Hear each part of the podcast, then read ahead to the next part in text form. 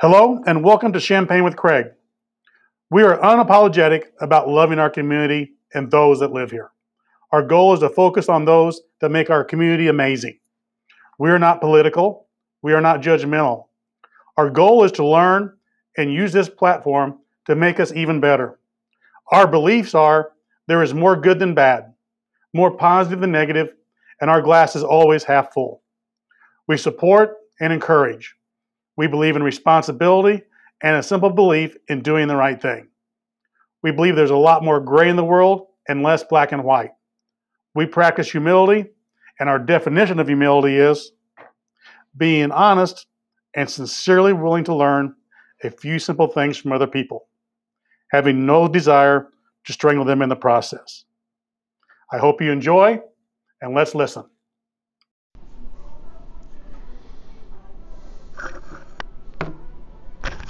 Okay, here we go. It's our first podcast of 2022. I can't believe it's 2022. We've been away for a while. COVID has put us on hold, but we are back today, and we're back with a friend of mine, Mr. Martin O'Donnell. Martin played football here um, several years ago. I'm not going to disclose maybe how long ago, Martin. It's a while. But you can It's do that. You yeah. can do that. Um, and the reason we're talking to Martin today is Martin is been has been successful in a variety of different avenues, not just his football career, his business career. Now he's well one of the voices of the Fighting Illini football program, which I listen to regularly. And we just like to introduce interesting people that I find interesting in our community with our Champagne for Craig and, and Martin O'Donnell's here with me today. And yes, we're having a libation. It's 3:30 on a Friday afternoon, and we expect this to be a lot of fun. So Absolutely. Martin, thanks for coming in. Thanks for having me. Um, tell us a little bit of something about yourself before Illini football, before people really kind of got to know you. Where are you from? You know, what kind of background you come out with? What, where you were raised? Raised? Yeah, sure. So I, I grew up in Downers Grove, so western suburb of Chicago. Um, you know, but you know now I've lived in Champaign longer than I've lived anywhere. So um, you know, older brother, younger sister.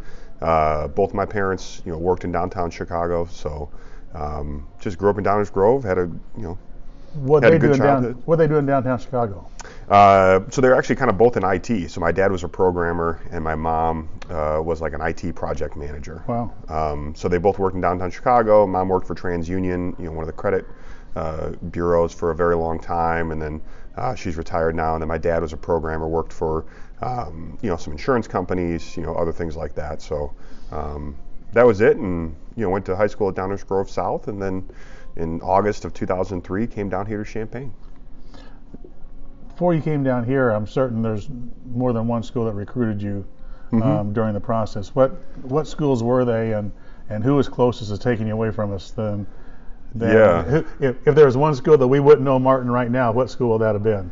Yeah, I mean, for until I came on my well, to take a step back. So my top five were Illinois, Iowa, um, Oregon, Nebraska, and um, uh, what was it? And then Oregon, Nebraska, Stanford. Okay. Stanford. So I so I really thought I was going to go to Stanford until I came on my official visit, and that would have been December 2002. It's Been hard to turn down Stanford. Yeah, yeah. I mean, there's Stanford had a lot to offer, Yeah. um, but at the end of the day, I mean, it would have been the kind of thing where, uh, you know, my parents, my family probably could have come and seen me maybe, maybe one or two games a year, something like that. Um, just too far away from home, and I, I always saw myself living back in the Midwest, so to me, it didn't, you know, I didn't really see myself settling on the coast. So Illinois just wound up being, you know, great fit, and family got to come down and watch, you know, a whole lot of games um, over the course of my five years. And which kind of led me to my next question. You already answered it, but why why Illinois? What other than the geographic location was that the major influence of why they got you here? Or No, it, I mean it was the people. I mean it, it was really the people, and, and that's you know that's one of the reasons that you know I'm I stayed in Champaign County and raising my family here now.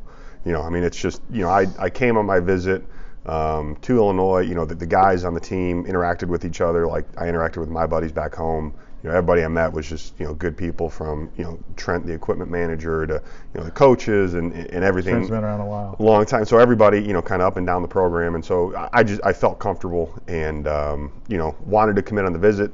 My parents uh, talked me into waiting a little bit, but then I think I had a, an in-home an in-home visit with uh, Coach Ron Turner. I think that following week, and um, committed to, to Illinois at that point. Coach Turner was your, he was the guy the whole time you were here then. Uh, no, so I had Turner for two years and then Zook for three. And Zook for three. Yeah. Okay. So my first year, uh, after my first year of starting, uh, we were successful enough to have the entire staff uh, lose their jobs. So you were, unfortunately. you were probably in my old house. I bought Ron Turner's house when he left town. Oh yeah. So I'm sure he had the group of you guys Yeah. out there. So Yeah. you were in my house before I was in my house. So Yeah. how, how's that? It was. I remember it being a very nice house. Yeah, I remember it being a very nice house. It was a very big house to accommodate very big peoples. What, what it was, that's for sure. Um, what did you study when you were here? Uh, so I I wanted to be a history teacher. That was what I thought I wanted to do. I'm a Um, history teacher. Yeah, yeah. So I, I wanted to do that, and you know, when I got to, I, I thought I could do that and graduate in four years, and then when I got to Illinois, they said, well, you can get out of here with a history degree and a, and a teaching certificate, but I wouldn't be able to do the student teaching until the spring of my fifth year, Right. and that didn't really work for me. I wanted to get, I wanted to graduate in four years and then start working on a master's degree. So um, I majored in history and then picked up a second uh, major. Um, I think midway through my junior year, I figured I learned kind of through working with the academic counselors, I could you know add another major instead of you know doing some random stuff. So speech communication was my second major, Which Um, fit nicely. kind of wound up life. working Yeah. out okay, yeah. Yeah. And um, and then uh, and then I got a master's degree in human resource education, uh, and I finished that up you know the summer after I got done playing. So very well rounded. Yeah, I like to think so. Um, tell us a little bit about your football career. I, I did the research on you. I remember you playing and all that, Mhm. but as the years go by and the Coors Lights flow, I forget more and more. Um, tell us a little bit about that um, from your freshman year to really changing the program over to to success. I mean, you Yeah. you lived through it. Yeah, yeah. I mean, so I, you know, so I, I came from a high school program that, you know, down here south, you know, when I was going through high school, we we won our conference every year. We were kind of the powerhouse. Um, you know, kind of in one of the powerhouses in the western suburbs. You know, one state my junior year were, you know, ranked in USA Today in the nation as a senior, stuff like that. Sweet. So, you know, so that was the program I came from, and so came to Illinois. Um, and when I came to Illinois, the the year prior, you know, they were, you know, that was when they were one win away from going to a bowl game. You know, the controversial game against Ohio State. You know, Ohio State wins in overtime, um, and that really kind of kept Illinois from going to the bowl game after winning the Big Ten in 01. So. Um, my first year in Illinois in 2003, I think we went one and 11, and so I lost. And I so I give the background on high school because I lost more games in my first three months on campus than I did over four years of high Four school. years of high school. And so that was really, you know, eye-opening to me and humbling in a lot of ways. And so I redshirted my first year, um, and then, you know, went into my redshirt freshman year. Um, and I was kind of a, I was kind of the sixth offensive lineman. So I was playing at tackle most of the, you know, I came in as a tackle, but they were kind of bouncing me around tackle in camp, you know, right tackle, left tackle, and then I was kind of the next guy off the bench for one of the guard positions. You know, seven plays into the first game of the year. Brian Koch, you know, guy who's 50 or senior, you know, starting, you know, full time for the first time, you know, seven plays into the season, into the season against Florida A&M, he gets his knee blown out, and so I was kind of starting from from that point on. So um, That happens a lot, doesn't it? yeah, I mean, well, you just got to always be ready. Yeah. You know, and so I, you know, I, I was fortunate. You know, even though I redshirted my first year, I traveled to just about every game. You know, I was getting reps with the second team, and so I was I was preparing every week like I was going to play. So, um, so I felt ready. Um, but it's still, you know, it, it's very different going from practice to playing. You, you uh, on- felt on ready. Were you ready?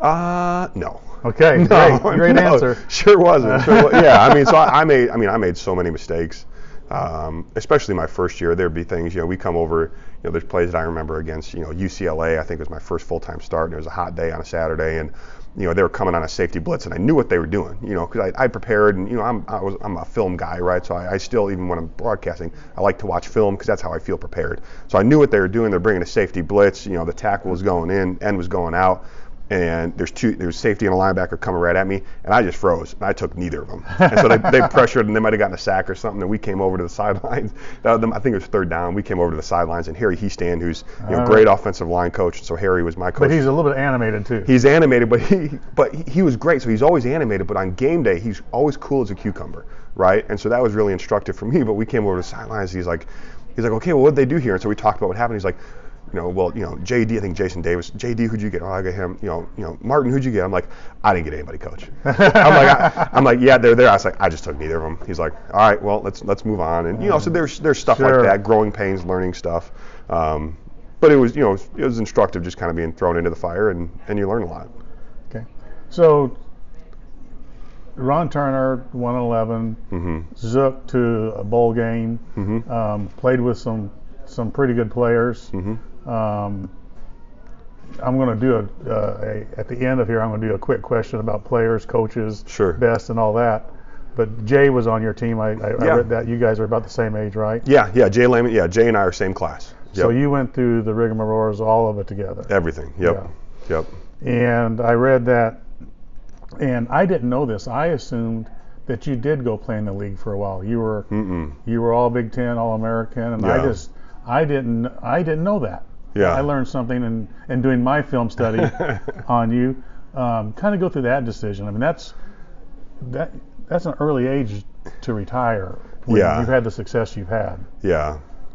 Yeah, I mean, it was it was kind of an interesting thing. I, I never really, you know, I I didn't plan out too far ahead, and I I'm, I still fall victim to that today. But you know, I was always kind of like, you know, and, and one of the things I regret about my college experience was I was always I had tunnel vision. I'm like, all right, I got to get through the next lift, the next practice, you know, the next game, you know, and just kind of go, you know, very methodically one thing to the next.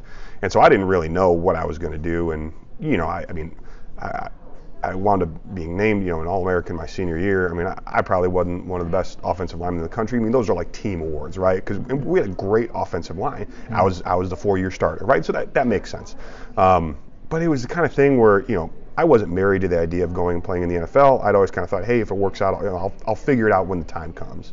Um, and then my last year, you know, so last year, uh, you know, we go to the Rose, end up going to the Rose Bowl, um, have a really great season. You know, won more games in 2007 than we did the previous four years Four years, combined. right. Um, and it was just kind of, it was a combination of things. You know, one, I was tired. I mean, football's a grind. I mean, people don't realize that about all collegiate athletes. Like, it's not just a competition. It's it's every other day that you're preparing, right? So it's 350 plus days where you're, you know, conditioning and lifting and all this stuff. And then my last season, I mean, it was kind of every every week was like a new injury kind of popped up. You know, you know one week I'd, I'd mess up one shoulder and I put a brace on it. Well, then I overcompensate the next game and I mess up my other shoulder a little bit and it's bothering me. So then I take the brace off and I'm like, well, I'll deal with it. And you know, um, you know, and then you know, screw up an ankle. You know, I've sprained my ankle, you know, several high ankle sprains, and so I'd you know, mess up one ankle, and then you know, the next foot would bother me. And so it was just kind of one one week after another, things were happening. You know, you, know, you get like a you know a neck issue, and then you get a back issue, and you know by the end of it, I was like, all right, I think my body's telling me something, you know, and I, I was probably one of the least athletic offensive linemen we had, so you know I would I wouldn't have been drafted. I mean, I would have had a chance, I think, to get into somebody's camp in the fall, and, and I mm-hmm. knew what that life was like. I played with guys who'd done that, and I was just kind of ready for the next thing. The next chapter. Yeah, just ready for the next chapter. And I was engaged at the time, you know, to my wife Emily, and you know, we were, you know, that kind of thinking through, hey, what what do I want our life to be like, you know, starting out, and um, so it was. It wound up being a confluence of events, and you know, just kind of figured, hey, I'm, you know, had a good run. You know, things ended pretty well except for the Rose Bowl game, but had a good experience to end it, and um, felt like it was just kind of time to figure out what was next. The toll on the body's great.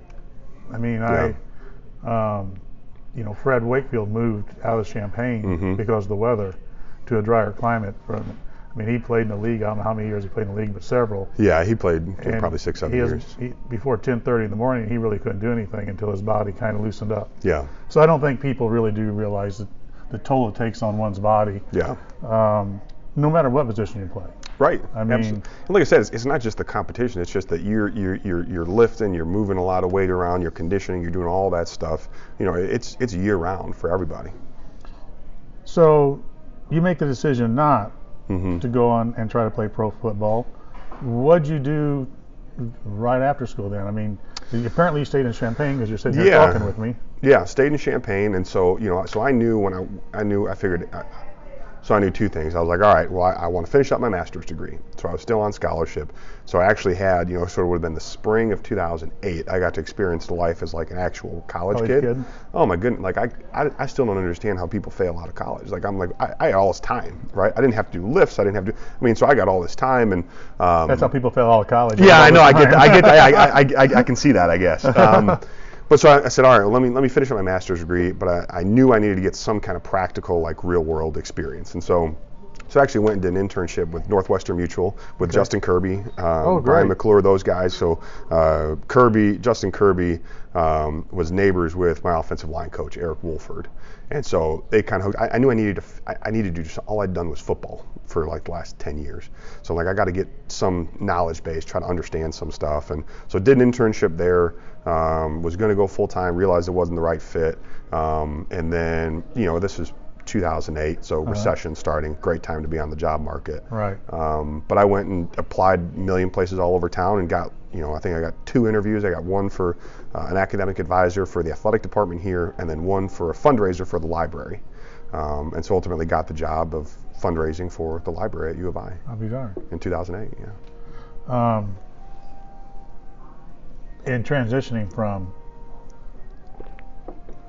football to work life, hmm um, I had the opportunity to spend some time with Tracy Abrams, and he was speaking to um, Isaiah Williams and Alex. I'm going to say Pacho because I can't pronounce his last Yeah, name. Palczewski. Yeah. Yeah, but he calls himself. He, he get let you off the hook to say Pacho. yeah. And Tracy was trying to make this big impression on him. You know, the transition from when you're an athlete and everything is laid out for you hmm to when all of a sudden you wake up and you have to create your day Right. is something a lot of people aren't prepared for. Did you did you feel that same way, or did the year of the Masters? Yeah, no, I mean, I think so. I was able to transition a little bit. I, I think you know, kind of having that extra semester or so helped me. Um, but I think that yeah, I mean, you, you- it is a big shift. And I think part of it too is you, especially if you're an athlete at you know at a, at a college, especially you know, a place like Illinois, like you know, that's your identity. You're like that's Martin. He plays football at Illinois. Right. Right. You know, that's Tracy. He plays basketball at Illinois. I mean, you so that that becomes your identity. So when you don't do that anymore, that's challenging, right? So you got to figure out, okay, who am I now? What, How do how does that, you know, what does this current iteration of me look like? Who am I going to be? You know, because at that time I'm 23, right? So I'm like, okay, well I got to get a job, and I'm gonna, and you know, I'm getting married this summer, and then you know, obviously want to have a family and all these things, but you know. Also, you're looking over the precipice, and if you're a scholarship athlete, so you get scholarship checks. Well, I knew those. I knew those checks had an expiration date. Yeah. So my last check was coming in like June. So I'm like, okay, when those checks are done, I, I need to find a way to get money. so um, yeah, it's it's a challenge because you're right. You're, you're very structured in terms of when you're an athlete because you, you have people telling you where to go and holding you accountable, uh, and then you got to transition to really holding yourself accountable or having people in your life kind of hold you accountable. Yeah, that's one of the things that playing in Mike Small's event for all these years, he brings these players back, and every year they, you know, what's the biggest challenge? You go, they'll say the golfers aren't that much different than high-level college to professional golfers. It's how well you manage your day. hmm You know, Coach Small managed our days for us Right. and and set our schedules. Now you're in charge of your own nutrition, your own workouts, your own discipline. Right. that- that People make it or don't make it because they're able to manage that Right. and I found that I found that to be interesting that a lot of people that transition from a sport or even trans, even transitioning from careers. Yeah. I mean, how what was your identity before Right. you go into the next one? Um, was there anybody during that time that had a big influence on you? You'd say that helped you transition, or did you just kind of figure it out yourself? No, I mean, you know, I, I think you know, obviously, you know, my you know then fiance, my my wife Emily certainly helped. Which, by Um, the way, he way out kicked his coverage on that. True story. Yeah, true story. True story. I mean, if, if we're going to get one point across this whole thing, he out kicked his coverage. um, absolutely. Uh, but yeah, so I think that. But you know, some of it is you just gotta kind of figure stuff out by yourself, and um, and so that I think that that's a lot of it. And again, I think having the structure of you know still being in school helped. But then you know, and then it was just kind of focusing on you know what was the next thing. Okay, I, I got to get a job, right? So I'm focusing on that, and then you you know then you get a job and you're like, okay, well now I want to be successful in this. And so you, there's enough structure there. And, and I had you know people, you know my first boss, Vicky Trimble, was really helpful. Right. You know, Vicky kind of helped me to figure out how do you be successful in this job. And so you just kind of then translate, okay, here's here's how I can maneuver the skills that I have and put them kind of into this context. the skills that you had from your discipline as a football player. How do they translate? Right. And drive. How that's that's a part of your DNA. Yeah. I mean, you don't lose that Right. after you just you graduate. Yeah. It's been able to channel it the direct direction. That's exactly right. What What do you think your biggest learn from your days as an athlete to even do what you do today, and that that process? Yeah. Um, I mean, that's a little bit deeper of a question, but I think that's important for people to hear that. How do you how do you channel from one to the next and, and use those experiences? Yeah, I mean, I think uh, it's I mean, it's a gradual process, right? So that that's the kind of thing you don't go, you know, you don't go from being, you know, really good at one thing and then you, you, you go in, and in my case, you know, I, I go into the world of, you know, fundraising for, you know, one of the largest libraries in the world, right? Well, second, I believe it, or something like that. It's up there. I don't remember. I, I, used to. I used to have all the taglines, yeah. Craig. Um, I used to have all the bullet points memorized. Um, but yeah, I mean, I think it's, I think understanding that it's a process is, is a big part of it, you know, and I think that's something that when you're an athlete or when you work in anything or you have a you know, hobby or your golf game or whatever, you you understand that you know it, it's a process, but it's also part of, I think the thing that, you know, preparation is something that I've always really believed in and adhered to. Again, I wasn't a very athletic football player, but I was pretty darn prepared. I mean, I, I, I felt good about knowing what the opposing defenses were going to do. I knew what we were going to do. You know, I was comfortable that when you prepare, then you don't really have to think. You can just react, right? And so that's something that I, you know, carry have carried forward in everything I do. But it's also the, um, you know, what you what you get out is what you put in. I mean, it's really there's so many parallels there where you know that and, and the the cumulative effect of doing a little bit more every day is a big deal. You know, I mean, because I went through a little bit of a lull, kind of in my athletic career playing football, where you know I thought I was doing the, I was you know working hard enough. Otherwise, I really wasn't in hindsight. But then yeah. you know you get somebody that kind of kicks you in the ass, and, and, in my case that was you know Eric Wolford, you know the offensive line coach, and you realize okay, well I could be doing more, and I do need to be. You know, I need. You know, I think I'm a leader. Well, I really need to. You know, leadership it, it takes it's a risk, right? Like you got to put yourself out there in order to lead people, Absolutely. and you got and you got to be good right? You can't you can't be telling all these people to do all these other things, and you're screwing up at what you're tasked to do. So right. you gotta you gotta do that and lead from the front. So that was all stuff that you know I'd been through a little bit of a transformation kind of in my last two years on the football field that gave me confidence that hey I I can I can make some of these things work, and I can you know take some of these skills um, and some of this knowledge that I've accumulated, and it's just you know it's different it's different inputs. It's different you know learning different information but i can still be really prepared for meetings. I can still you know hold a conversation. I can still you know have you know five questions in my back pocket for when it stalls. I can still when they say this i'm going to say this. Um, and those are all things that you know i do today. You know as I, I think through conversations and you know with my colleagues at busey and talk through things and hey here's how we think this person's going to react. And if they do this we'll say this. If they do this we'll say this. If it goes this way hey let me cover it. Um, and i think that preparation's a, a really big part of it so you, you take the John Wooden mantra. Do you know what his famous quote was? Share with me. Failing to prepare is preparing for failure.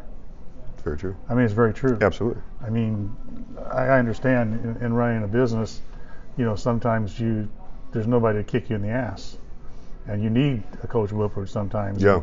And when you're running your own business, you don't have anybody to do that. Right. And then you wake up one morning and realize you're not doing those little things right. that you used to do and you're wondering why your business is slipping, or you're wondering why mm-hmm. your career is slipping, or something like that. And you know, the the harshest critic in the world is that mirror in the morning when you wake up and brush your teeth. Yeah. And learning learning to deal with that over and over and over again as you move through. You said, okay, now you're working with Busey. What are you doing now? I mean, I know, but let it, let let Yeah, sure. Know. So. Um, so my title is uh, so I'm a regional president of Busey. Basically, what it means is you know, I'm I'm in charge of five markets across Central Illinois and the Southwest suburbs. So Champaign, Bloomington, Decatur, Peoria, Joliet, and so my role there is basically all of our team, pretty much all of our teams in those markets that are externally facing. So that's you know commercial banking, wealth management, treasury management, retail, um, all the all those teams kind of roll up to me and are my responsibility for what we call our central region. It's mostly our legacy markets that Busey's been in for you know a very long time. So um, so that I have kind of oversight there, and then I still kind of have a, a, a, book of commercial business that I still work on okay. you know on a daily business. But a lot of my job is just trying to help help our teams be successful and figure out ways that I can assist and make a difference for them. Knowing where you're at now mm-hmm. and knowing what you did at Illinois is there anything you would have changed or taken advantage of during those times that you wish you would have that you yeah. did, that was available to you that you maybe didn't know was available to you and how to capitalize on that yeah i mean i i think like i said earlier you know i was very i was very myopic and i had tunnel vision when i was at u of i like i would have done a better job of, of just networking getting to know the other the other people that were in my classes you know, engaging with them, you know, because I, I basically wound up, you know, I have some relation, you know, the relationships that I have from college, most of them are guys that I played football with. Um, and so I had a missed opportunity there, but also taking advantage of other stuff when you're, you know, a student on campus. You know, stuff like Krannert or, or going to some, you know, other shows or things like that. I mean, I, I was, I was probably, like I said, I, I was, I had tunnel vision to a fault where it's just like, all right, I'm just trying to, I'm trying to get through this next thing, get through this next thing, get through this next thing, and not, not enough of kind of taking a step back and trying to figure out, hey, am I, am I fully taking advantage of the college experience? You're 18 to 21, so it's it's it's not something that's going to become natural. Yeah. So, like I said, we were talking the other day, there's so many people that can help you, Yeah, that want to help you, absolutely. and I think the uni- I'm going to blame the university for this. Um, I don't know if any other university is any different or not, but I just think there's so many opportunities, and I know they got to be careful because of donors of what can happen, but you know, getting a mentorship program of Yeah. I think would be enormously helpful to these athletes because, Mhm. Like the commercial says, I don't know what it is. You know, 99% of these people are turning pro in something else. Right. And that transition, when you talk to athletes, it's hard for them. Like you said, it's their their identity's been taken away. Absolutely. I remember T.J. Wheeler going through it. Mm-hmm. I mean, TJ and I from, were from the same high school. His dad was my basketball coach, and mine was Oh, a okay. football coach and athletic director at the same high school. And I remember after he got done playing, he struggled for a couple of years just trying to find his way and, Mhm. and who he was and, and and what he wanted to do. I mean, I- I've seen it happen. I, So I wish I. there was a better way that we could could bridge that gap. I, kn- I know it's complicated. Yeah, it's complicated, and, and you know, and, and I know the university tries. You know, I, I've you know, and, and I try to. That's one thing is, is I try when those opportunities come up. I- I don't know that I've ever said no to U of I for doing something, other than if my schedule just didn't work out. I mean, if I'm asked to do something, I, I'm I'm there with. I'm happy to help, right? Just because exactly what you said. Because it's really challenging. I mean, I saw a lot of my buddies go through it, you know, And hey- fail. and, and fail, right? And you know, and but and, and some of them, you know, they, you know, people figure it out, right? But there's other people that are still trying to figure it out. You know, it's 15 years later. Right. Um, and again, I don't think that's all that much different than you know any kids graduating from college trying to figure out what they're going to do. But I, I agree. I mean, I, I wish there was a way that was more seamless because and that's one thing I know is obviously you know I'm here in Champaign, you're here in Champaign. I mean, the Champaign community is very welcoming. There's people. I mean, Illinois, Illinois Nation's like all over the place, right? And there's a lot of people that want to help. And so a better way to streamline it and connect people. Um, like I said, I know there's, you know, they, they do connect people somewhat. Um, you know, there's a, a, a, a woman on the, the track and field team who I got connected with through a mentorship program, and just, you know, she's trying to figure out her job, and so we just talked, and you know, I, I think it was helpful, um, and so I'm going to hopefully check in with her here in a, in a couple weeks. But I agree. I mean, there's, it, it's a challenging time. I mean, college and coming out of college is it's It's hard for um, everybody. It's hard for everybody. Yeah. It's very hard for everybody. And like I said, I only know the experience that I had where, you know, look, you're so much of your identity is wrapped up in, you know, what you do on Saturdays, you know, 12 Saturdays every fall that when that's away, you got to figure out, okay, who am I now? You know. And I, but I think normal students, what what a student athlete does in college is not normal. Right. I mean, it's, it, and, until you've experienced it and know it, it's not normal. Normal students have a chance to start preparing from their freshman year on, knowing Mhm. that there is an insight. Mhm. I mean, I'm not going to play in the NFL. I am going to be an accountant, or I'm going to be Right. X, Y, Z. Um, so, although my daughter is her second year now, that real life sucks, Dad. That you have to get up in the morning, you have to go to work, and you have to be prepared. Right. Um, but thankfully, she is doing those things. But I just really do wish there was a way that we could help bridge the gap. Mm-hmm. Um, because some of our kids, I mean, you came from a very, very good family. They, I mean, you're talking a long time ago. People in IT weren't in IT Mhm. when your Right. parents were doing it. Yeah. I mean, there's some kids that really, really, really need some help, Mm-hmm. and to be able to, to, you know, get those guys or girls, young ladies hooked up with some mentors, I think is something that the university is missing on. Yeah.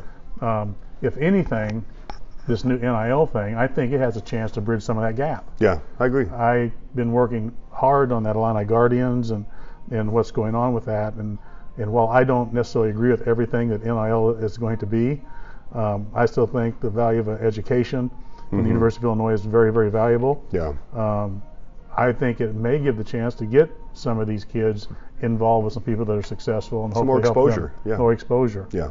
And I, I think that could be one of the real positives um, going forward with that. Okay, now you're Martin, you're you're with Busey, you're overseeing all this, and now you're also a broadcaster. Mm-hmm. And That's my favorite. That's my favorite part of Martin. I like watching you play, but I love listening to you to have you call games and everything else. So now we're going to talk a little bit about football. Yeah. And um, you played for a couple of different coaches. Mm-hmm. Compare their styles, and you don't have to go to. You played for Coach Turner and you played for Coach um, Zook. Zook. Different people, Very different people. Yeah. both very bright. hmm I knew Coach Turner much better than I knew Coach Zook. Yeah. Um, but now you have seen not only Coach Turner and Coach Zook, you've seen a gamut of it now. Yeah. Yeah.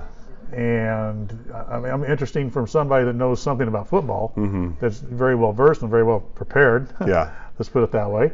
Um, the differences in leadership and the differences in some of those coaches and what makes them successful. They, were all successful at a certain point. They would never have been here. Right. Right. But what makes them go to that, that next level? Yeah. Or what is your thoughts on, on what makes them go to that next level? Yeah. I mean, I think. Um, do you want me to talk about Zook and Turner or more about Coach Bielema? Well, why, Where we are now and where we're going. Why don't we just do Zook and Turner? Yeah, I think. I got Coach B on the burner Okay. coming up. Okay. Okay. Um, yeah, I mean, I think you know, Coach Turner and Coach Zook were obviously two different, um, very, two different guys, kind of like you said. You know, the, the thing, the, the thing that I always noticed about the two of them was, you know, I think you can tell a lot about a coach, and this is just my experience playing. You know, kind of by the, the side of the ball that they tend to gravitate towards, right? So Coach Turner was an offensive coach. Right. Uh, you know, and Coach Zook was a defensive coach. You know, so there'd be, pre- as, as a for instance, you know, and, and I'd say Coach Turner was, you know, probably not as, um, you know, outspoken and, and yelling. And Coach Turner was, you know, he, he was a quieter guy. I mean, he'd, he'd get into you. Yeah, he's cerebral. Yeah, he'd get into you when you needed to, and, and he'd lay into the team. But that wasn't kind of his daily mo. You know, Coach Zook was all, you know, you know, let's go, let's go. You know, stand fast, get going, get going. You know, and, and try and, and I think the interesting thing too that, that I think is an interesting inflection point was I the way I think of it is, you know, with Coach Turner, you know, it's kind of the way the Big Ten used to be, right? In terms of a verbal, if a kid was a verbal commitment, no other school recruited him. Gentlemen's agreements. That's just kind of how it happened. You know, Coach Zook, when Coach Zook got here, I mean, Coach Zook's like, well, if they didn't, if they haven't signed with you yet, I mean, it's all systems go. You know, and so if you remember, I mean, Coach Zook was getting slandered by, you know, John L. Smith, you know, up in Michigan Right. State, and all they're paying players and this and that and the other thing. But really, what Coach Zook did was he kind of brought some of that the SEC recruiting mentality and really got a lot of it into the Big Ten where it hadn't operated like that previously, and that rubbed a lot of people the wrong way. But that was really where college football was going. Right. And then if you look at also, and I don't have the numbers on me now, but I think there's also a real difference in terms of, you know, compensation and stuff for coaches when, you know, Coach Turner, early 2000s, late 90s, and all of a sudden all this money starts getting into college football, and it's just exploded exponentially, like as we can see now. I mean, the Big Ten's going to cash in in a big way here Oh, in a couple years. So, it, so the, the sport was really changing, is kind of what I'm saying. So it was interesting, in you know, and I love playing with Coach Turner because, you know, we ran an NFL offense right? Uh-huh. And so that's kind of how I view, you know, for Coach Turner, we ran an NFL offense where like you had to know everything, and you know the center would call out what the defense was, and then he would just call out the defense, and you'd have to know depending on where your guy was aligned what you had to do on that given play, and if they audible, like you, so you got to think a lot pre-snap, and you got to be prepared, and you got to be ready. You know, and, and Coach Locksley and his offense was different. It was up tempo, it was shotgun, there's a lot of quarterback run, and a lot more of it was, hey, you know, center's going to point to a guy, I got the I got the guy to the left right? Let's go. Let's go fast. Let's simplify it. Let's go fast. Um, Interesting. And so, so those were a lot of the, the differences there. But you know, I say the kind of the sides of the ball because you know, as an offense, we could have a great practice under Coach Zook, but he'd be pissed off at the end of practice because the defense didn't play well. But if the offense played poorly, but the defense played well, hey guys, great practice, great Yeah. practice. You know, this used to drive me crazy. But that, that's just kind of how he was. And That's I think Coach was, Turner was yeah. the same way, right? If the offense wasn't executing well, well, he was getting pissed off. You know. Is the biggest difference when you play now and, and when you played and what they do play now? Is it money? I think there's just way more money involved Yeah. in it. In the facilities, I mean, there, there's it, and it's everywhere, right? I mean, the facilities are so much bigger. I mean, you know, and the, and the Smith Football Center is fantastic, but it's like, look, you, you got to do that. I mean, because it's the kind of thing. I remember, you know, when going through this the the Smith Football Center for the first time, and then going back and walking through what our facilities were. And it was kind of thing where it's like, you know, it was kind of you, you didn't if if you grew up without money, you didn't know that until later on, right? Right. And so that was the kind of thing. Like you look at what the facilities were for like other teams, and I've been to a couple other campuses and stuff they were working with versus what we were working with. It's like, well, we didn't know any different, right? And it worked. I mean, those facilities. I mean, they won the Big Ten in 01. You know, we got to the Rose Bowl in 07, so you can do it. But now it's just changed. It, it's so much different, and, and the support staffs are so much larger, right? Which is the great thing too. Is you know there's been a lot of investment in the football program, um, but uh, previously it was hey you had two GAs, right? You had an offensive GA and a uh-huh. defensive GA, and then the assistants are doing everything right? So they're doing all these, and now it's so much more specialized. You have you have a recruiting department, you have offensive, defensive analysts, you have quality control, you have all these different positions that didn't exist before. But that's what you got to do to compete now, because Yeah. everybody else has that. I, I guarantee you right now that when I showed up in 1982, the football weight room, Downers Grove weight room right now in high school is better than what they had back then. I mean, Yeah, it, I believe it. It was, I mean, you felt like you were working out in Rocky. Yeah. I mean, I'm surprised there weren't tires and you know and stuff that you were lifting. Um, but that again, that's all money. It's a Yeah. it's a it's an arms race. It's an arms race with coaches' salaries, an arm race with Absolutely. facilities, and now there's a new arms race that's going to be NIL. yeah. I mean, it's here right. and it, it's it's with us. Um, we talked a, a little bit about it, but if there's one thing,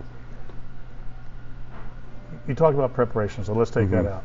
If there's one thing that you learned in sports that you took to the real world, what was it? What was it? Under all the different coaches, I mean that's Yeah. because you get those experiences and each one has an effect Right. on you. Right. Um, honestly, humility. Right. I mean, Wow. I, that that was the biggest thing. I mean, Craig, I've I've gotten Uh, embarrassed. I've been I've been I've gotten embarrassed and gotten my butt kicked in front of my family and 100,000 people in a stadium, and you know many more times that watching on television. Right. You know, we we lost. We were down what 52 to three at halftime. to Penn State on a nationally televised game in 2005, and they cut away in like the first or second quarter. Right. So that's the biggest thing for me. Like, I, I mean, everybody's got an ego to a certain extent, but Oh, I, yeah. I, I mean, I don't really have that much of one because I've gotten my butt kicked enough, and I don't like it, right? So you, you so you try to be prepared, you try to have all these other things happen, but at the same time, like uh, I've made an idiot out of myself more times in front of you know tens of thousands of people. So I, I'm kind of past that, you know. So I'm I'm not af- I'm not really that afraid to fail because I failed plenty. Yeah. Humility is a really good word. It's a really good characteristic to have. Um, a lot of times, especially whether it's in your sports career or in your business career, you have a lot of success and you think you're 10 foot tall and bullet, bulletproof. And a, a, a good dose of humility, although it's not pleasant to go through, speaking from experience myself, um, it, it makes you it, it makes you different. Yeah. It makes you different. It makes you it makes you thankful for what you have, and it makes you hungry for what you want to have again. Absolutely. Absolutely. In the in the business world, we're jumping back and forth here, but um, do you have a mentor in your business world? I mean, because your mentors are your coaches. hmm I mean, whether it's your head coach or your assistant coach or your Right. weight coach, do you have a mentor in, in the business world? Um, probably not to the extent that I, I need one. You know, that's actually something I've kind of set out as a goal for myself for, for this year is to try to find people kind of outside of my um, industry to just kind of talk to on a regular basis and you know talk through challenges that we all go through, whether it's you know management or people or, or what have you. Um, but for me, you know, a big mentor for me, um, and he's since passed away, uh, was a, a guy Rod Kirby, Oh, uh, yeah. longtime banker in town. So Oh, Rod God. was my boss at Busey, and so Rod hired me, and so Rod, Was my first banker. yeah, there you go. Loaned me my first money to, to, to buy a bar. There you go. So Rod, you know, so I worked closely with Rod for I've been at Busey for eight years, you know, probably for the first, you know, until Rod retired, you know, several years ago. So at least first call it four or five years. And so Rod really, you know, taught me banking, Uh-huh. right? So, um, so he was a really big mentor, big influence on Yeah. me. Yeah, He's had an influence on a lot of people. yeah. Okay. Not a mulligan in golf because I've seen you play golf and you need a lot of mulligans. I need a lot of mulligans, You need yeah. a lot of mulligans in golf. If you could take a mulligan and something you could do over, probably wherever it is, Mhm. whether it was that period in college, right out of college, if you could take that mulligan, what would it be? Gosh. There we go. This, is, good- you'll is, this is becoming a very good interview now. well, it is. It, well, it, nice way to compliment yourself. Um, you'll, you'll, you'll appreciate Humility. This is yeah. Here, here's the first thing that comes to mind for me, and you'll appreciate this given your line of work. The the biggest mulligan I want is not buying our second house. so we bought we bought our first house in 2008, and it was a really nice house in Savoy, good fit for us. Then we a couple years later we went and moved to another house a couple blocks away, had a pool, was a little bit bigger, but then we were only in that house for about a little over a year, and then we realized, yeah, this isn't going to be the right one. We had baby number two coming, our son Michael, and we're like, this isn't going to be the right one. And so then we went and we bought, we found our house now um, in Savoy that, that we love. That's the, if I could have a mulligan, I would just go from the first house to the one we're in right now. Well, that's a for as mulligan and, and redoing something. That's a that's a pretty good mulligan. Like my mulligans are much much larger than, than that mulligan. It's the first one that came to mind. I'm like, we wouldn't buy the second house. Yeah, What makes you happy? my family, Good. my family. We were just in Disney World last week, which was great. So got a chance to kind of get to know get to know my family a little bit better. you know, you're busy and you're doing stuff and you're running from this to that, and you know, we have three kids and they all grow so fast and Yeah. change so much, Gone. and um, I got an attorney now, and that's it, awesome. It was just the little bitty girls back a few years That's ago right. running in pigtails. And next thing you know, they're selling cases in district court in Chicago. It's amazing. yeah, that's incredible. Yeah. Um, what could you do better? A lot of things. Let, let's just talk now, though. Let's not Yeah. go back. What could you have done No, better? Because yeah. going going back, it's easier to fight, see what you could have done. Oh, better. absolutely. I, I mean, I think that I think the thing that I struggle with a lot is um, is just being present. You know, Be where your feet are. be where your feet are. Absolutely. Nick Saban. Yeah. I mean, that, that's the thing that you know I, I struggle with it all the time, and you know, you try not to bring, you know, and you know, smartphones are great and everything, but uh, you know, I think some of it is obviously technology, some of it is the pandemic, but you know, it's trying to uh, work work has bled into life a lot more. At least for me, it feels like the last two and a half, three years. Yeah. And some of that is some of that is you know where people work from. Some of that is you know being in different positions, resp- more responsibility. Um, that's a big thing. Just you know, just being present and really just you know leaving work stuff at work or trying to isolate it around it more. Um, that's the biggest part. That's one sure. difficulty for us because everybody's on, we're on call all the time Yeah, absolutely. as a real estate agent. right. You know, it, it it'd be wonderful just to go out and play four rounds of go, a round of golf in four hours and never look at my phone, which is what I It's not when possible. I, when I actually played good. That's exactly what I did. That's there was right. no there was no phone there. It's a direct correlation. Uh-huh. Yeah. Um, being present, I love that because I on my board in my office, I have that saying, "Be where your feet are." I like that. and I have to look at it 25 times a day, and I'm not where my feet are. I mean, I'm like, okay, you failed another 15 minutes here. That's Let's right. get back onto it. Where do you want to be in five years? Where do you want to be in 10? Where, where's Martin in 30? Hopefully, I you're still no in idea. Champaign. Yeah. Just want to continue to be happy. Yeah. I don't know what that looks like. Yeah, like I said, I, I think I said before, I, I'm not the best planner in the world. You know, I try to, um, like it, that's positive, negative. I'm I'm not sure. Um, you know, I kind of feel like uh, I'm, I'm very happy where I am right now. You know, work-wise, family's healthy. Um, you know, family happy and healthy is about the main thing that I'm concerned with. The rest of it will take care of itself. Good attitude to have. Okay. We're going to wrap this up here pretty quick. We want to keep you. We know we're not that interesting, but we're going to we're going to do some quick hits, and this is the fun part for me as well too. It's all been fun. This is this has been great. Um, I'm going to ask you just like certain questions, and you can just blurt out whatever Lightning it is. round, You yeah. lightning round. Best coach. Let's just stick to Illinois. Okay. Okay, let's just stick to Like Illinois. my best coach. or one you see now, or one you saw in the past. I, if I say best coach, I mean I, I, I think the, the guys that I was, I mean Eric Wolford was a great coach. Wolf was Wolf was my guy. Coach White for me. Yeah. I get to go back a lot further. Yeah. So, Coach White made proverbial chicken salad out of chicken shit. I mean, he really turned things around with junior college Mhm. players and, and what he could do. Like you said, Coach Turner was an offensive genius. yeah. That that was what Coach Mike White was. yeah. Best quarterback, Juice. Juice, Juice. Tony Eason, for me. Best running back, I'm gonna tie. I'm gonna, make a tie here. I'm gonna say Okay. two, Pierre Thomas and Rashard Mendenhall. I got Rashard. Yeah. I mean, just because of what he, the success he had in the league on top of that as well too. You forget how good Pierre was. Yeah. Pierre played on a lot of bad teams. And that's I know because Pierre made me look good a lot. And that's not a fair. That's a very astute, you know, assumption because Pierre had a great career yeah, in the NFL, and a great guy. best offensive lineman. I'd say, um, God, uh, I'm gonna I'm gonna tie it again. I'm gonna say Duke Preston. So Duke was the center. Um, my first Yep. year starting, Duke went up, played four or five years in the league, um, won a Super Bowl ring. He's like director of player development or something with the Bucks. I think he's still there. Duke was a great player, incredibly athletic. Fourth wound up being a fourth round pick for Buffalo. Like I said, played a lot. And then Jon Asamoah. You know, so John was the I was the left guard. John was the right guard. Um, John was a guy out of you know the south suburbs of Chicago and It's tough. Well, tough guy, but you know, but really developed a lot. He got thrown in early, and then he won. John, you know, by the time he was done playing here, I mean, the guy was just killing people, right? And then went, got drafted third round by the Chiefs, had a great career. Um, John's still a good friend to this day, so I'd, I'd say those two guys. Mine's Martin O'Donnell. He's sitting across from me. He's six foot four, still about 260 pounds. I don't want to punch him in my nose, so I'm just going to go with Martin. Uh, defensive line.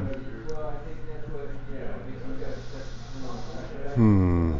Are these Illinois, or are we talking just in general? It's just Il- Illinois because hell. Yeah, let's do Illinois. It's just Yeah, too. that's It's fine. too big across the board. That's fine.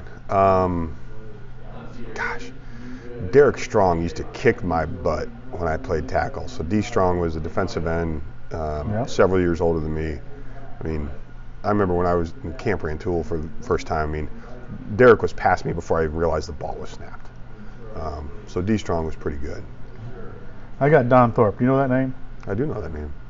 Don Thorp played defensive tackle when I was in school.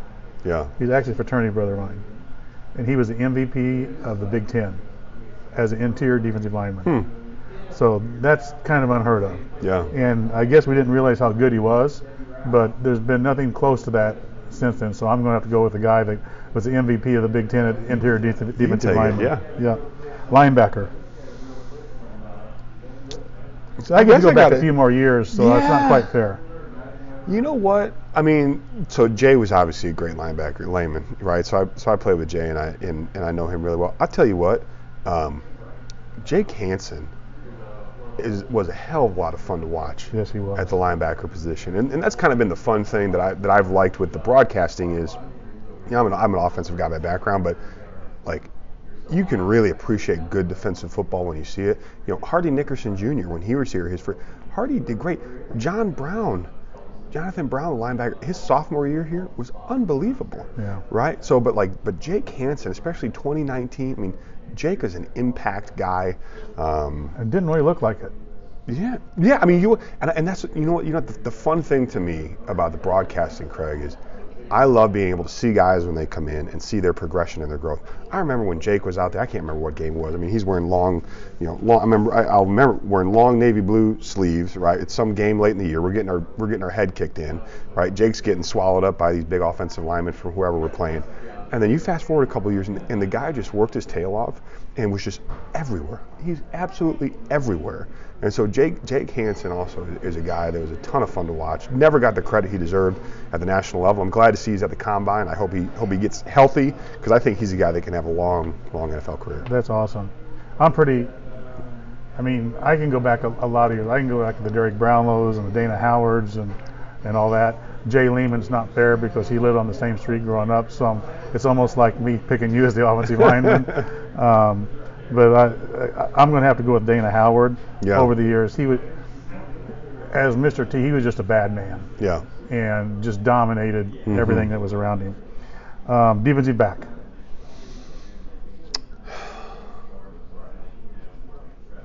Yeah, I knew you were going to go DB next. The- first guy, I mean, one of the first guys that comes to mind for me uh, is again, I think it's it's progression. Clayton Fejedelem. Yep. safety. I mean, Fej, when you were at the game and he hit somebody, you knew it just by the sound, right? The different sounds. different sound. And he went and he's had such a great career. And I, but I tell you what, you know, again, you talk about the progression.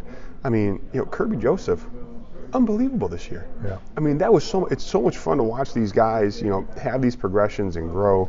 Um, so those are two guys. Again, there's a little bit of recency bias there, but I mean, those are some guys that, that jump out to me. Fejedelem was a lot of fun to watch, and again, you know, I think he's from Lemont. You know, transferred up from a smaller school, but he's gone and had a great NFL career, special Yeah. teams captain uh, for the Dolphins, at least the most recently, from what I can remember. Um, but yeah, and then Kerby Joseph, talk about impactful guy. Um, guy, you know, again, he's at the combine right now too, but didn't really have a position for three years, and now all of a sudden, I mean, he's probably going to be, you know, hopefully top three round pick. That'd be awesome. I'm going with Craig Swoope. You probably don't know that name either. I know the name. Craig Swoope played when I was here. Again, I'm going back old school, so we get both. Yeah. Get the old fart here and the guy that's younger too. Craig Swoope was Mr. Basketball in Florida. Okay. And it just like there was no play on the field that seemed like he wasn't involved in somehow. Yeah. I mean, it, it was it was unre- it was remarkable the kind of athlete that he was and the amount of plays that he made. So I'm going all the way back, probably revi- 1984 or five. Let me revise my answer too. Kelvin Hayden. Yep. Well, he I know. pretty strong. Yeah. Pretty good. Yeah. Okay. Does um, Coach B get it done? Yeah. Yeah. Yeah. He does. I mean, I, I, I you know, you talk about preparation and, and plans and stuff like that. I think that's been a really impressive thing with me is, I mean, he's, you can tell, I mean, Coach B is very intentional, knows what he wants to do, and now it's just executing on it. And I think you get, I mean, obviously you get, you wind up five and seven, so you don't go to a bowl game last year. That would have been, you know, the ideal is you get that done. But two ranked wins, um, you know, one of them on the road, you know, go out recruiting. Like, look, this stuff takes time, but you know, I think, I think he's, I think he and his staff, you know, bring the right energy. You know, I think that he's got a great mix of people on that staff. I've gotten to know, you know, some of the assistants, you know, over the last year or so, and, and Coach B is, uh, um, he's a good guy to hang around with, and he's a good guy. I think he obviously knows football, and then you go out there and you, and you back it up with some wins, and I think it's it's really something to be excited about. I'm excited about. it. He's all about development. Yes. I mean, he, So we he have to be. Yeah, it's all about. And and speaking with a couple of players last week that I, I mentioned earlier, that was the biggest difference between them. They both they all both love Coach Smith too. Yeah. And you love your coach. I mean, Absolutely. It, it is he is what he is. You recruited, you Right. came there, but he goes the difference between, you know, taking a kid and developing him into a great player, or expecting him just to be a great player, was the biggest takeaway those two guys Yeah. had. And when you're in the pros, you expect them to be great players as soon as you get there. Sure. You know, yeah, we can help you a little bit, but if you're not already great, you're not Right. gonna, you're not going to make it. So Well, I mean, Illinois Illinois has to be a developmental program. yes, Right? I mean, that, that's what we want to be, and you have to. The thing that I've just been, you know, that you, you sit back and you look, you say, you, you have to understand who you want to be before you can go and be it, right? Understand who you want to be, figure out, okay, here's what I want my linemen to look like. I want my inside linebackers to look like this. I want my outside linebackers to look like this. I want my defensive tackles to look like this. You know, if you're my nose guard, you need to be like this. And so once you kind of establish that template, then you can go find people who fit it. And then again, you can fi- you can find inefficiencies in the recruiting market. Like, hey, this kid, you know, might not be a good fit for these guys over here, but he's exactly what we're looking for. Right. And then I love the emphasis on in-state, right? I mean, I'm, you know, one of the other things that was important to me, like it did matter to me to play for the University of Illinois. I grew up in. Illinois. All my almost all my family is in the state of Illinois. Like that meant a lot to me to put that eye on, you know, put the Illinois. You know, again, if I, you know, Stanford, okay, Leland Stanford Junior University, like that doesn't doesn't do anything for me, right? Um, or go play for a different state that's not my state. Um, that's back to the membership part of it. I wish I wish we could actually somehow tie the two together. yeah, That you know, our state, our team, our state, our players. yeah. You know, I, I wish that could be a model as well too. Last one. Your biggest moment as a broadcaster. I know what it is. I think it's Wisconsin 2019. I really do. It's a scream. Yeah. It's a scream. I mean, they have oh my and they have better than most. Yeah. And dude, yours is a scream. Yeah, it was that. That was it was the kind of thing because, you know, you've so what? So I've I've done it seven years, you know, and so that was so 2019. So that would have been my fifth season doing it. Um, just unfortunately watched a lot of losses, right? And and you feel for the program, you feel for the players, you know, because because I know like what all goes into it. It's the coaches, it's their families, it's the players, it's their families, it's the fan base, it's everybody. And so to, to sit there and, and like we played that game so well against Wisconsin. Yes, we did. It's homecoming. It's a beautiful day, right? And so to, to get you know Tony Adams gets the interception. You know get you know. You know, Jake Hansen popped out a fumble earlier. Tony Adams gets that interception. Dre Brown with a couple great runs, you know, and then to to have it like that. I mean, yeah, I mean, I couldn't watch it. I sit down. Buddy, right- you and me both. I was. I sit down. Our our seats are with our backs to the wall. Yeah. I actually turned around to the wall and let the and let the crowd tell me the the reaction to it because I was I was ready to puke. I wanted I wanted to make it so mad. Well, and I'm the same way. I mean, that's the thing. Like, I mean, that game, you know, Penn State.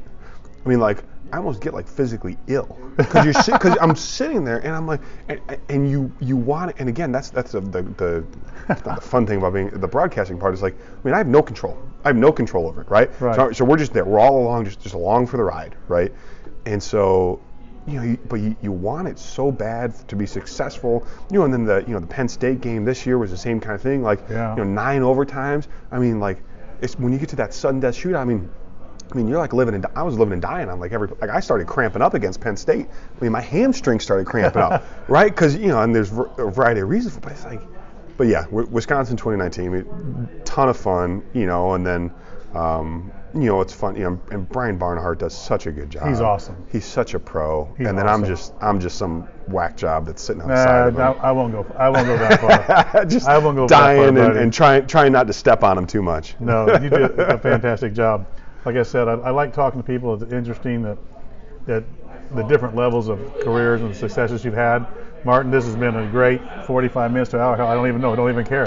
But thank you for thank you for your time Thanks with Champagne with Craig, and we'll do it again in five years when we got the Rose Bowl under our belt, and we'll look back and say, hey, Martin was right. We'll do it in Pasadena. You got it. That'd be perfect. Okay.